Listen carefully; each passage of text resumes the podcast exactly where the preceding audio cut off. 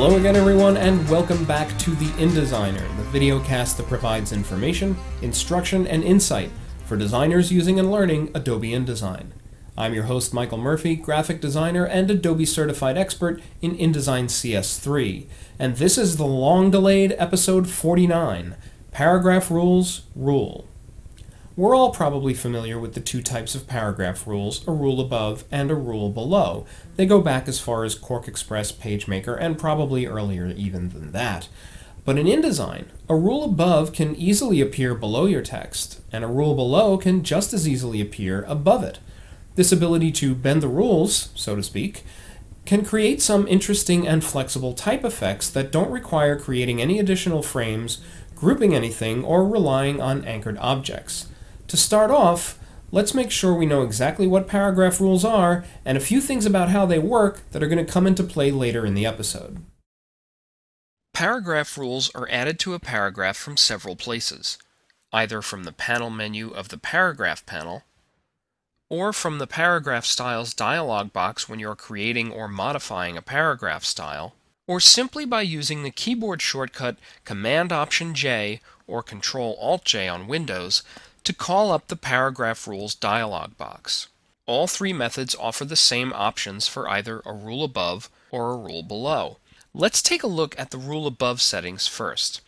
I'll check Rule On and change this default setting of a one-point stroke that uses the same color as the text to 100% cyan so it stands out better. Notice this rule isn't above my paragraph at all. It's sitting at the baseline of the first line. Now I'll switch to Rule Below, turn that on, and change it to 100% cyan as well. This rule also sits at the baseline, but on the last line of the paragraph. That makes sense because it's a rule below. But there's a key difference between these two rule types other than where they appear. If I go back to the rule above and increase its point size, the line weight builds upward from the baseline. If I do the same thing to the rule below, notice that the rule builds downwards, away from the baseline. I'll quickly reset these both back to one point rules, and I'll set that rule above to be truly above the paragraph. To do that, I have to change its offset value here. Notice that as I increase the offset value, the rule travels up above the paragraph. Now, for the rule below, when I increase its offset value, the rule travels downward again. This is an important behavior to remember. A positive offset in a rule above moves the rule up, and a positive offset in a rule below moves the rule down. Notice also that I didn't have to offset the rule below by as much as I did the rule above. That's because the rule above has to be offset from the baseline up, through the height of all the text in the first line, and then above it. The rule below kind of has a head start. It only has to go through the descenders. Therefore, it's very rare that your rule above and rule below offsets will ever be the same. You'll have to eyeball it based on the typeface, whether or not it has lowercase letters with descenders, and the specific look you're trying to achieve. But these offset values don't only go one way. You can also apply negative values. For rules above, a negative offset will bring the rule down into the text, and for rules below, a negative offset moves it up into the text. Those are important differences, as we'll see later on, and not knowing how these offset values behave can sometimes make fine-tuning your paragraph rules a confusing process. Something you might not know about InDesign's paragraph rules is that they can have their own indentation settings, separate from any indents applied to the paragraph itself. Not only that, these indentation settings allow rules to extend beyond the edges of the frame itself. That's accomplished by applying a negative value to either the left indent or the right indent. This works the same for both the rule above and the rule below. If you want to tuck your rule in and make it less than the width of either the text or the column, you can apply a positive left or right indent value to shorten it. This can be a nice effect on centered text when you just want a smaller border element above and below the text. And if you make clever use of things like the thickness of the rule, the type of rule, its color, its gap color, which is the color that fills in the gap in any dashed, dotted, or striped stroke, you can get pretty creative with paragraph rules. The possibilities for cool rules are even greater when you're dealing with only one line of text. When a rule above and rule below are applied to a paragraph that's one line, they can be set to overlap one another and even occupy the same space. To really take advantage of this, you need to know something about how InDesign stacks its rules. Paragraph rules are always drawn behind the text itself. There's no way to change that. Rules above are drawn all the way at the back, and rules below are drawn, if you can believe it, above them. In this example, there's a thick blue rule above with a positive offset, pushing it away from the text. And the rule below is this yellow rule that has a negative offset, pushing it into the text. Watch what happens when I start to negatively offset the blue rule above. Notice that as it gets to the yellow rule, it passes behind it. Why does a rule above appear below a rule below? Well, it follows InDesign's standard drawing order logic. Both rules appear below the text, but since a rule above technically comes first in the paragraph and a rule below comes last, the rule below draws on top of the rule above. Let's take a look at some more examples. In these first two examples, a single rule above is used to create an area of color behind a line of text. This is a technique I use a lot for section headings, category breaks, and things like that. What's really convenient about using paragraph rules this way is that the rules automatically adjust to changes in either the text itself or if the width of the column changes, depending on whether the rule is set to width of text or width of column. The top example has a 16 point rule above that's negatively offset to make it drop below the baseline. Together with the negative 4 point left and right indents, the rule simulates the appearance of a colored box behind the text, with equal spacing on all sides.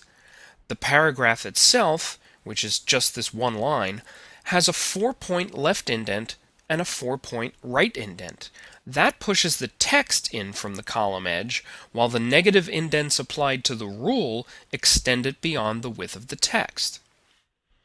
As for these rounded rules, here's where rules above and below work together to create a unique look that's otherwise unavailable in InDesign. I'll work on a copy of this text to show you how the rule was built from scratch. First, I'll add a rule above that is 16 points, solid, and orange.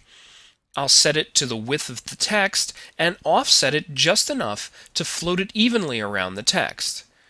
Next, I'll add a rule below that's also 16 points, also orange, also the width of the text, and offset it minus 12 and a half points, so that it falls in exactly the same position as the rule above. But instead of a solid rule, I'll make this a dotted rule. Nothing changes on screen because they're both the same color and in the same position. Just so you can see what's going on, I'll change the color of the rule below and here you can see the dotted rule appearing above the solid one. I'll switch it back to orange, which is what I need. In order to see the rounded ends of the dotted rule, I need to change its left and right indent values so that I see exactly half of both of the starting dot and the ending dot. Since this is a 16 point rule, each dot is 16 points all the way around. So to reveal only half of it, I set the left indent to minus 8 points and the right indent to minus 8 points. And there's my rounded rule effect. Now, that rounded end on the left is poking outside my frame. If I don't want that, I need to apply an indent to the line itself of, you guessed it, 8 points. That moves the text in, and since the indent values of the rules are relative to the text, not the column, both rules move right along with it. If I make changes to the text, the rule effect adjusts perfectly. If I want the rule to extend the width of the column, I have to make some adjustments. First, I'll pick up this formatting with the eyedropper tool. Then open up the paragraph rules dialog and set the rule above to width of column. And then do the same for the rule below. Notice that my rounded ends push back outside the column again. That's because it's the column that's determining their width now, not the text like in the previous example. So I have to increase the rule above's indents to 8 points, left and right, and remove the negative indents from the rounded rule below.